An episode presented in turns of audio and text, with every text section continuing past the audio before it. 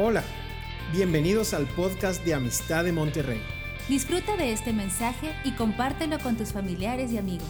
Sabemos que lo que Dios te hablará será de bendición para ti y para otros.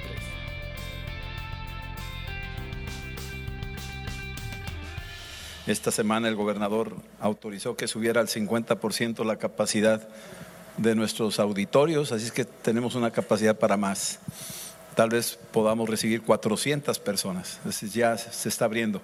Todavía los niños no se ha dicho nada al respecto, pero estamos solucionándolo a través de las reuniones ahí en auto. Así es que si ustedes saben de algunos que quisieran venir y no quieren arriesgarse por esto por lo otro, pueden reunirse en auto y es muy seguro eso también para que tengan sus reuniones. Es el mismo mensaje, sí, aquí un poquito más más extenso porque tenemos más espacio de tiempo para hacerlo. Pero es para todos y me da mucho gusto estar aquí con ustedes en este día. Y bueno, ya cambió el nombre de pandemia, ya le llaman ahora endemia. A ser prima, no estoy seguro.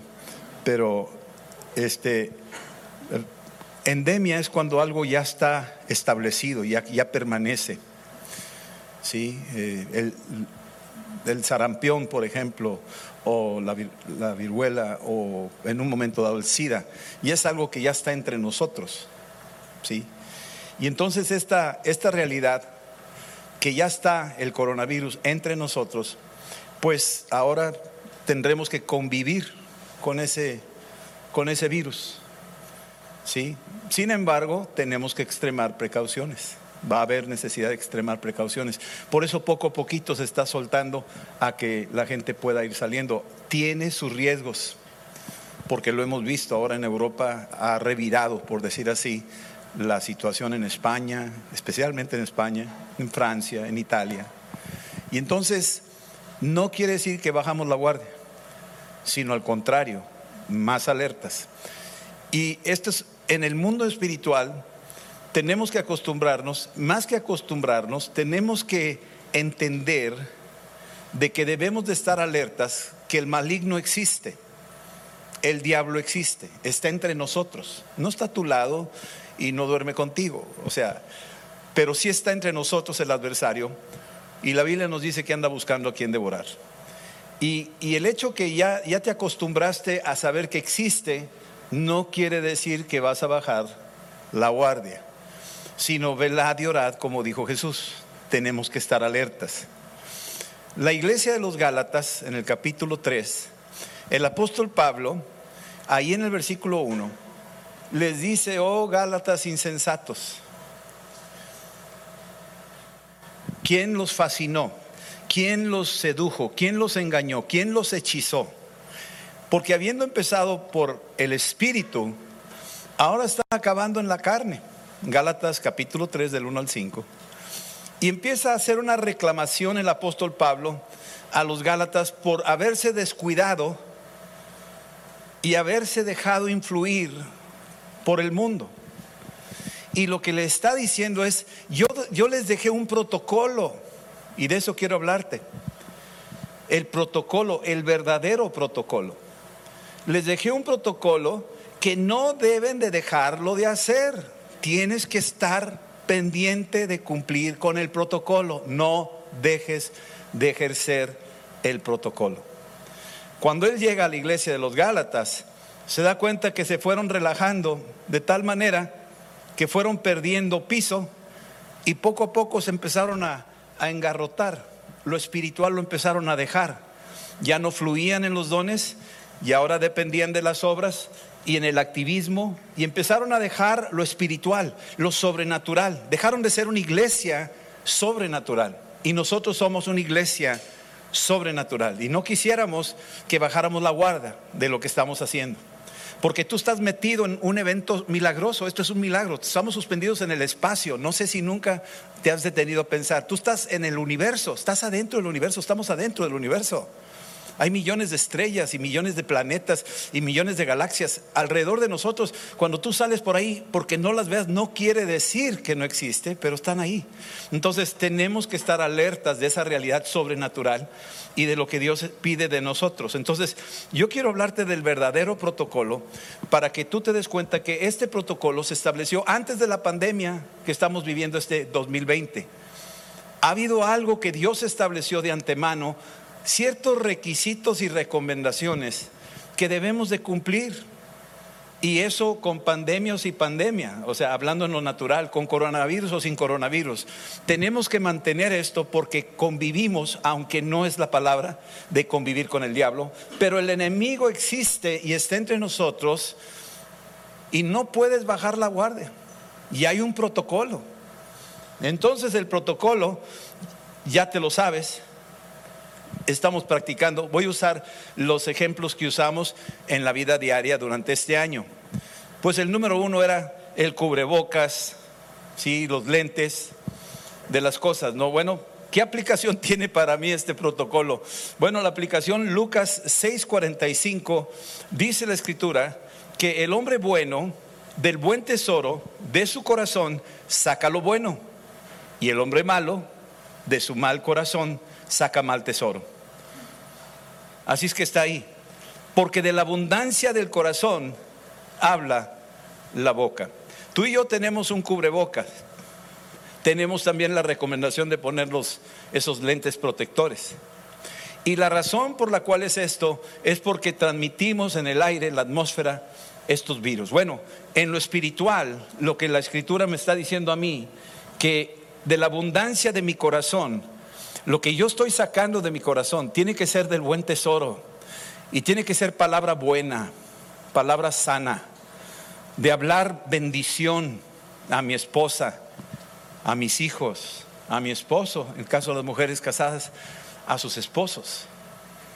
Tenemos que entender que de la abundancia del corazón va a salir buen tesoro. ¿Cómo sale el buen tesoro? Bueno, primero que todo tienes que retacar tu corazón de cosas buenas. ¿Y cómo vas a retacar tu corazón de cosas buenas? Bueno, lo que estás haciendo hoy, oyendo la palabra, congregándote, leyendo la escritura personalmente, ya lo hemos dicho mil veces y no vamos a cansarnos de decirlo porque este es el protocolo, esto es indispensable. Entonces tienes que guardar tu boca, guardar tu corazón, para que, porque de él mana la vida y de él brota, de aquí dice la abundancia del corazón, habla la boca, tiene que salir palabra viva de tu boca, tiene que salir palabra viva de tu boca, de tus ojos también, tienes que cuidar tus ojos, porque de tus ojos también se pueden contaminar.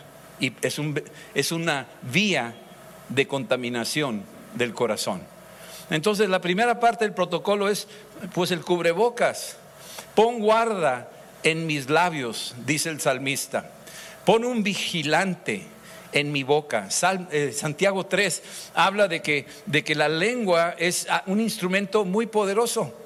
Que, que, tenemos que entender que podemos dominar un caballo si le ponemos un freno, podemos guiar un barco si le ponemos esa pequeña aletita del timón, eh, podemos eh, incendiar un bosque con una pequeña chispa. O sea, el peligro existe en la lengua. La vida y la muerte está en la lengua, está en la boca. Lo dice Proverbios. Entonces tenemos que poner un guarda ahí, vigilantes. Que si voy a hablar va a ser de bendición. Que si voy a decir algo va a ser para edificar. Que si puedo profetizar, cuánto mejor que si puedo citar una escritura y decírsela a mis hijos antes de acostarse, mejor. Saca de tu corazón el buen tesoro. ¿Sí? Entonces, cuidado en esa área. Cubre tu boca, cubre tus ojos. La segunda cosa del protocolo, pues también la sabemos, es lavarnos las manos. ¿Sí? Lavarnos continuamente las manos. ¿Sí? Salmo 24, del 3 al 6, dice, ¿quién subirá? Al monte del Señor, ¿quién estará en su santo lugar? Está haciendo una pregunta. ¿Quién podrá subir al monte como subió Moisés? ¿Quién podrá subir al monte como Jesús con sus tres discípulos en el monte de la transfiguración? ¿Quién subirá al monte del Señor? ¿Y quién estará en su santo lugar. ¿Quién puede morar delante de su divinidad, delante de su señorío, de su majestad? Ahorita decíamos, recibe la, la suprema adoración. Y la cantamos desde aquí, desde la tierra. Pero está preguntando, ¿quién subirá? ¿Quién estará en su santo lugar? Y dice después ahí se contesta, dice, el limpio de manos y el puro de corazón recibirá bendición. Y más por el versículo 5 y 6, dice, y su generación también será bendecida. Así es que aquí estamos hablando del limpio de manos. La pregunta es, ¿de qué está hablando? ¿Me tengo que lavar las manos? Los fariseos se lavaban las manos muchas veces, pero seguían siendo hipócritas. Poncio Pilato se lavó las manos y dijo, yo soy inocente de la sangre de ese hombre. Y, creyó que con eso ya, ya quedé. Y no es cierto. El corazón de Poncio Pilato había engaño. Él podía haber detenido la crucifixión. Él podría haberse levantado como un valiente. A lo mejor le costaría la cabeza o el puesto. Le llegaría el chisme al César de que mira, este gobernador que dejaste aquí en, Israel, este Poncio Pilato, aceptó que Jesús es el rey. ¿Qué vas a hacer con él? Pues cuello. Tal vez le hubiera costado la vida, pero prefirió hacer un acto público de lavarse las manos y que todo el mundo viera de que pues es inocente. Y a veces algunos cristianos pensamos, yo creo que Poncio Pilato sí la hizo porque se lavó las manos y no quiso participar en la muerte de Jesús. Y ya con eso pensamos que ya la hizo. Pero quiero decirte que esas manos no representan las manos del corazón. Porque tenemos manos en el corazón. Esas manos que se levantan. Ahorita dijimos, Señor. Dios no está viendo tus manos, Dios está viendo tu corazón. Si estamos entendiendo eso? Y tu corazón tiene manos y las estás levantando delante del Señor. Y esas manos tienen que estar limpias, limpias de cohecho, limpias de tranza, limpias de, de, enojo cuando está el puño cerrado contra alguien. Estás levantando manos acá afuera abiertas, pero adentro traes un puño cerrado listo para pegarle a esa persona que te ofendió. El limpio de manos tiene que estar lavado con la sangre de Cristo, tiene que estar lleno del Espíritu Santo. Y esta es la segunda recomendación de lo que estamos hablando del protocolo, del verdadero protocolo que nos recomienda el Señor. Luego, la tercera es la sana distancia. Esa ya también no la sabemos. Curiosamente, día con día, la semana pasada eran dos metros, ahorita ya es uno diez, uno veinte y la semana que sigue no sabemos cómo va la cosa y a lo mejor ya vamos a estar ahí sentados unos arriba de otros, no lo sé, ¿verdad? Pero este, a cómo va, ¿no? Pero la sana distancia también habla de guardar mi distancia de aquellas cosas que me pueden contaminar, guardar distancia de algunas películas que no me convienen, guardar mi distancia de algunas amistades que no me convienen de algunas este, eh, conexiones, algunas referencias por el internet o el face eh, que sutilmente se, se están metiendo, tratando de atrapar el corazón. Y entonces guardar tu distancia de esas cosas para protegerte versículo capítulo 4, eh, versículo 23 de Proverbios, dice que sobre toda cosa guardada, guarda tu corazón. Y cuando habla de guardar, también habla de cierta distancia. Mantente lejos. Cuanto yo estoy más cerca de la orilla, más peligroso estoy para caer. Cuanto más lejos esté, estoy más seguro. ¿Sí estamos? Entonces lo mismo. Aquí hay un metro de, caída. Pero ¿qué tal una, una caída? Yo lo vi allá en en el río, eh, allá en Usumacinta, allá en Chiapas. Increíble, una barranca, yo creo que era casi un kilómetro de profundidad. ¿Te atreverías a acercarte? Te aseguro que las ñañaras cambian. El nivel de tu ñañaramiento va a cambiar. Porque es la misma orilla, pero la profundidad es diferente. Y sientes así como que, ay, yo me quiero ir de aquí, no quiero. Entonces, cuanto más lejos, al menos yo sí soy de esos de que le da vértigo, ¿sí? Entonces huiría de la orilla y cuanto más lejos, mejor. Guarda tu distancia, protégete. Salmo 37, 27 dice: Apártate del mal y haz el bien y vivirás para siempre. ¿sí? Salmo 37, 27. Apártate del mal y haz el bien. José huyó de la esposa de Potifar cuando le tendió ahí la, la trampa y huyó, se alejó lo más posible. Aquella no era una distancia sana, tenía que huir de esa relación. Y yo quiero decirte que en este tiempo tal vez ha habido un momento donde el protocolo lo hemos descuidado, el protocolo, el verdadero protocolo, el verdadero protocolo. Lo hemos descuidado y probablemente nos hemos acercado demasiado al Internet. Nos hemos acercado demasiado a ciertas personas o contactos que no nos convenían. Desde el principio empezaste con el espíritu, pero poco a poco, como los Gálatas, se fue perdiendo el protocolo y finalmente terminaron en la carne. Esa es la, la preocupación que debemos de velar. Número cuatro, dice aquí, es el confinamiento. Confinamiento. Y el confinamiento para todos nosotros pues ha sido un encierro, ¿sí? Según de Corintios 10:3 dice, aunque andamos en el mundo, no somos del mundo. Es una forma de confinamiento. No, no es que nos segreguemos como un grupo exclusivo o elite, nada de eso. Estamos hablando que como somos del mundo, tenemos, perdóname, como somos de Cristo, tenemos que apartarnos y confinarnos del mundo. El mundo existe. Vivimos en el mundo. Jesús dijo, en el mundo tendréis aflicción. Pero ánimo, yo he vencido al mundo. Es decir, tú y yo estamos caminando en medio de este mundo, con respeto lo digo, está infectado, está infectado de muerte. Y tú tienes ya la vacuna de la salvación. Tú tienes ya el anticuerpo del Espíritu Santo, pero el mundo no. El mundo no tiene, no ha sido vacunado. Y si tú no te cuidas, tal vez por más anticuerpos que tengas, te puedes agotar.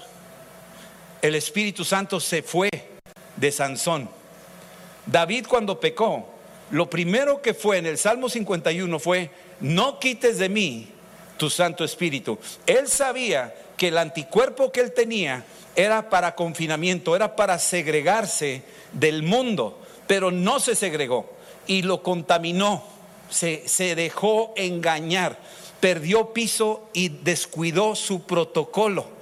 Y al descuidar su protocolo, entonces se dio cuenta que no tenía suficiente anticuerpo para vencerlo y que si no lo podía resistir, se perdería para siempre de la gloria y la compañía del Señor. Corrió rápidamente a los pies del Señor y le pidió perdón y el Señor lo perdonó. Hubo un precio, hay una consecuencia, pero al final de cuentas el Señor lo restituyó. Ese es el confinamiento. Y número cinco, quiero hablarte de, bueno, ya hablé, ya son cinco, ya les dije las cinco. Son cuatro. Número cinco. El número cinco son preguntas de diagnóstico. Preguntas de diagnóstico. Dentro del protocolo hay ciertas preguntas que tenemos que hacer. Creo que cuando tú te inscribiste para poder venir en el protocolo había ciertas preguntas. ¿Sí? Tal vez son diferentes, pero te voy a mencionar cuatro preguntas. Número uno, ¿tienes dolor de cabeza? ¿Tienes dolor de cabeza? Efesios 4, 21 al 25 dice que en cuanto a, tu pasada manera de vivir, despójate del viejo hombre que está viciado conforme a los deseos engañosos de este mundo y vístete del nuevo hombre. La mente es el lugar donde se presentan la mayoría de los dolores de cabeza. la mayoría de las mortificaciones. He estado ministrando personas donde oyen voces o personas que tienen imágenes y ven cosas porque se metieron al internet y les asaltó ahí la pornografía y quedan atrapados y esas imágenes son difíciles de borrar. Y entonces la mente empieza a producir ahí una agitación.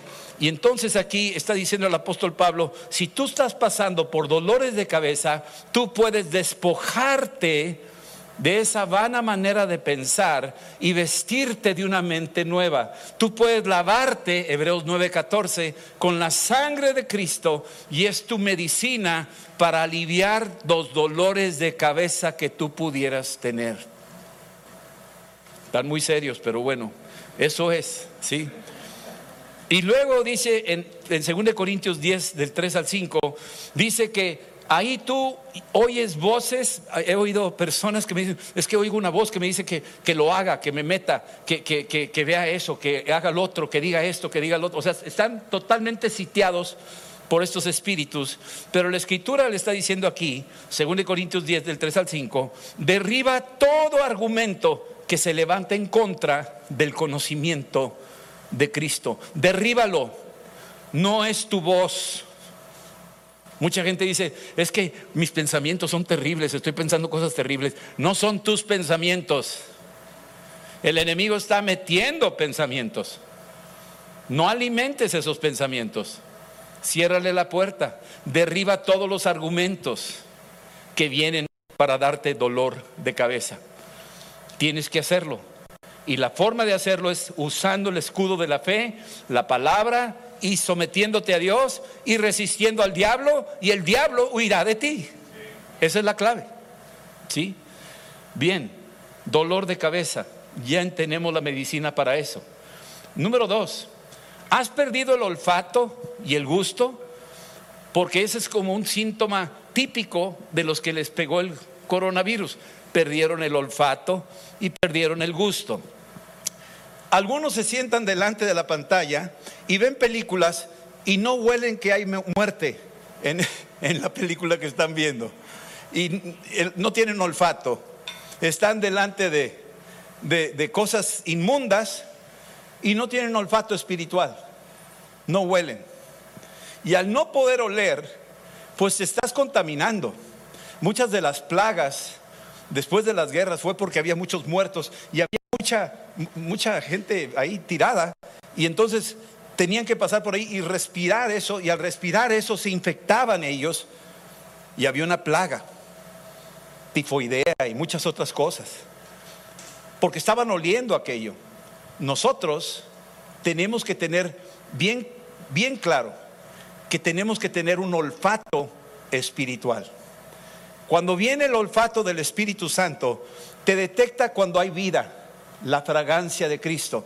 Pero cuando hay algo que no es de Dios, te alejas de eso, no lo quiero. Si es un chisme, no me gusta. Si es una amistad inconveniente, perdóname, me, huele mal esto, yo mejor me retiro. ¿Sí? Pero esta es otra de las preguntas de diagnóstico. ¿Tienes olfato o lo perdiste? ¿Y tienes gusto por las cosas de Dios? ¿O has perdido el gusto por las cosas de Dios? Un síntoma de una infección seria es cuando no tienes gusto por las cosas de Dios. No tienes gusto por alabarlo, no tienes gusto por buscar su presencia, no tienes gusto. Eso me habla de una infección muy seria. Luego, la tercera es, ¿te falta la respiración? Esa es una pregunta de diagnóstico. ¿Te falta la respiración? Hace unos meses un, hombre, un policía mató a un hombre y, y, una de sus frases del que se estaba muriendo es, no puedo respirar. Y entonces murió, murió asfixiado. Y luego salieron a las calles y hubo violencia y eso ha sido dolor de cabeza de Estados Unidos ahorita de que eh, lo están usando como una herramienta política, pero una de sus, de sus, de sus pancartas dice, no puedo respirar.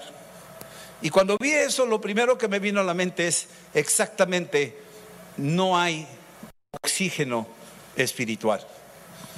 Cuando no, no puedes respirar, lo más probable es que te vas a empezar a poner morado. Ya estás al borde, estás casi, casi al límite de sostenerte para la vida. Y aquí es donde, según de Timoteo 1.6, el apóstol Pablo le dice ahí a Timoteo, Timoteo, te veo que te estás asfixiando y tienes que avivar el fuego que está en ti. El fuego vive del oxígeno. Tienes que avivarlo, tienes que agitarlo. Si te estás asfixiando, quiere decir que ya no tienes, ya no tienes ganas de, de entrarle a las cosas del Espíritu Santo.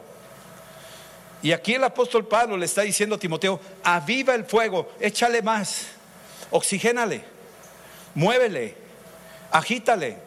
Llámale a algún amigo cristiano, oye, sabes que me estoy apagando, ¿me puedes ayudar? Sí, como no, oye, ¿puedes orar por mí? Ahorita no sé por qué, pero me estoy apagando, siento que no tengo la pasión que yo tenía, necesito esto, porque habiendo empezado en el espíritu, los Gálatas terminaron en la carne, terminaron asfixiados, no agitaron, no movieron las cosas del espíritu. ¿Cómo le haces ahí para una carne asada cuando se está apagando las brasas? ¿Qué le haces ahí? Tienes que remover las brasas, tienes que echarle ahí más, más leña, más carbón, ¿verdad que sí? Bueno, es lo mismo. Ahora tienes que echarle más leña, tienes que echarle más carbón, tienes que echarle más palabras, tienes que echarle más para que se mantenga el fuego. Y hay muchas formas de hacerlo. No voy a hablar de eso ahorita, pero la pregunta es, ¿te estás asfixiando? Hay una manera de volverte a oxigenar. Aviva el fuego que está en ti. Alaba a Dios, lee la palabra, congrégate, sirve, bendice, etcétera. Hay muchas formas de hacerlo. Y la última pregunta de diagnóstico: ¿ha tenido fiebre? ¿Ha tenido fiebre? ¿Sabe lo que significa? En Mateo capítulo 8, versículos del 14 al 15, la suegra de Pedro estaba en cama con fiebre. Y cuando entró Jesús y la tocó,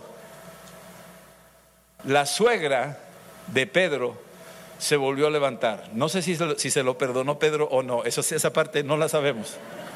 Por eso lo negó tres veces. Hay mucha historia ahí. Pero quiero que entiendas, cuando Jesús tocó a la persona que tenía fiebre, enseguida se levantó y le servía. Cuando tienes fiebre, no tienes ganas de hacer nada para el Señor. No tienes ganas de servir en los ministerios. No tienes ganas de, dar, de diezmar, de ofrendar. No tienes ganas de nada. No tienes ganas de, de, ponerte en la brecha de la intercesión. No tienes ganas de los congresos. No tienes apetito espiritual. Estás con fiebre. Y el Espíritu Santo tiene que venir a tocar tu vida para reactivarte. Y enseguida, cuando te toca, lo primero que quieres es servirle. Oí la historia, no sé si lo oyeron, ojalá estén viendo el programa de Amistad en las Misiones, la de Eduardo Auli. Él estaba en su casa con sus papás cristianos y toda la cosa, pero de repente sucedió que se empezó a alejar y empezó a ir con sus amigos y empezó a tomar y esto y lo otro. Y un día se fueron a esquiar y estaba ahí el lago y estaban todos tomando cerveza y de repente vieron a un muchacho que iba nadando por ahí, iba, iba esquiando y le dije, eh, no te acerques, hay un pozo ahí, tú no lo estás viendo, era como oscuro, todavía estaba atardeciendo. Y hay un agujero, ten cuidado, y ¡fum! Se cayó, se cayó adentro del lago. Y entonces Eduardo corrió con sus patines, se fue rápido para rescatarlo. Y cuando llegó lo quiso agarrar a él, pero el hielo donde él estuvo también se quebró y se fue para abajo. Y el amigo le decía, sálvame, me estoy muriendo. Y Eduardo lo quería agarrar, pero no podía, porque o era él o era su amigo. Entonces no, no sabía qué hacer. Y en el proceso, el amigo poco a poco se le empezó a escapar de las manos, hasta que finalmente se empezó a hundir. Dice que sintió las manos que le agarraban las piernas. Y cuando Eduardo estaba ahí, empezó a clamar a Dios, tengo fiebre tengo fiebre, te sirvo, Señor. Te sirvo, te sirvo, te sirvo. Te prometo, te lo prometo, Señor. Si me sacas de esta, te sirvo. Y el Señor vino y le quitó la fiebre. Lo rescató y salió. Vinieron amigos, lo sacaron del lago y no te oigo. Terminando eso, se convirtió en el misionero Eduardo. Se le fue la fiebre. Entonces, mis amados, tenemos que extender la mano al que sana. Pedirle, Señor, activa en mi corazón el deseo de servirte. Yo quiero servirte. Quiero estar ahí donde tú, donde tú estás. Quiero, quiero estar donde está la necesidad. Nos mandó Homero cerca de 16 niños con cáncer. Niños chiquitos. Cuando yo leí la lista me puse a llorar porque yo tengo nietos. Porque yo tengo mis hijos, yo vi a mis niños ahí los niños de la escuela de ICE, los niños de aquí de amistad. Yo veo a los niños que están ahí y dices tú, qué tremendo, ¿qué puedo hacer por ellos? No puedes ir al hospital. Hay quienes sí lo hacen. Yo admiro a Marcela y a Ángel que van y se meten y ellos se la juegan y yo digo, gloria a Dios. A eso sí, de alguna forma Dios los tocó y los levantó. A lo mejor yo necesito un toque más fuerte de parte del Señor y que me saque de mi fiebre. Todos necesitamos eso. Necesitamos despertar necesitamos participar y orar. Así que vamos a orar ahorita para que el Espíritu Santo haga su obra en cada uno de nosotros y concluimos con esto. Sí, este es la este es el mensaje del día de hoy, el verdadero protocolo. Este es el verdadero protocolo. Que yo ponga un guarda en mi corazón, que llene mi corazón de la palabra que yo guarde mi lengua de, no hablar cosas vanas y en contra de nadie, que guarde mis ojos de las cosas que veo, que, que el Espíritu Santo me ayude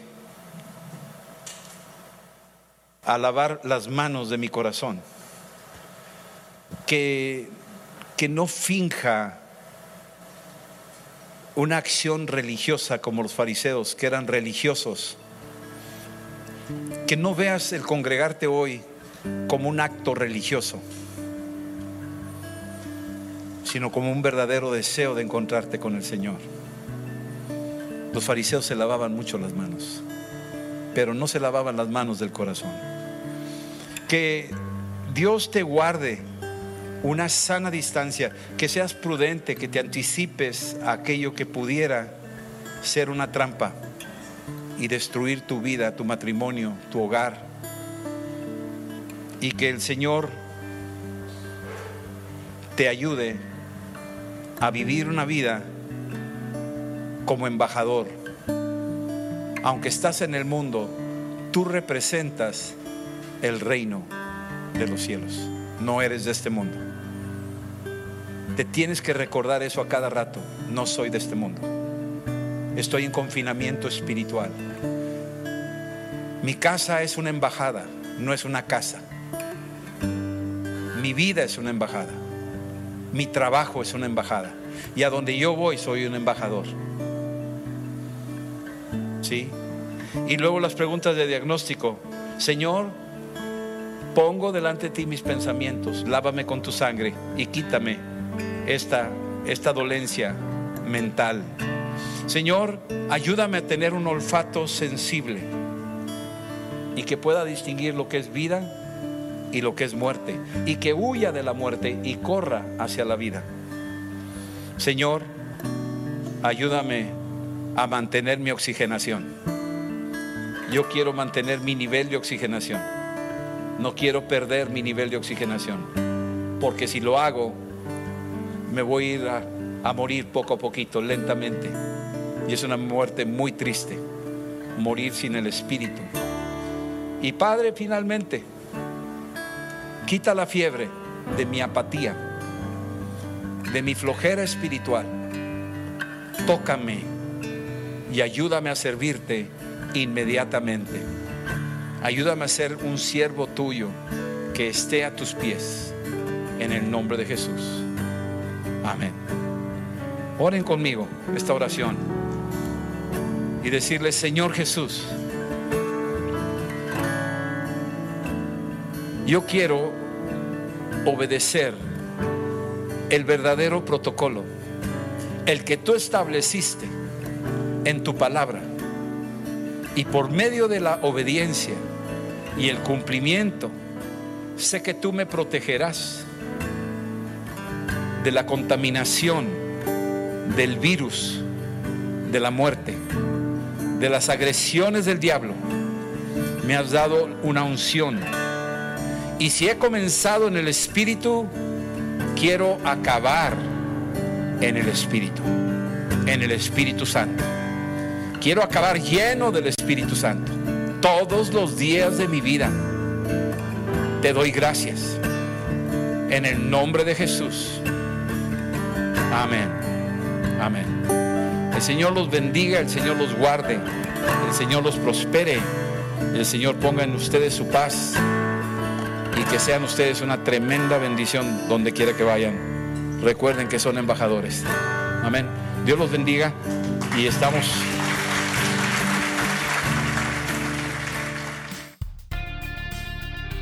Esperamos que este mensaje te ayude en tu vida diaria. No olvides suscribirte y seguirnos en nuestras redes sociales. Somos familia amistad.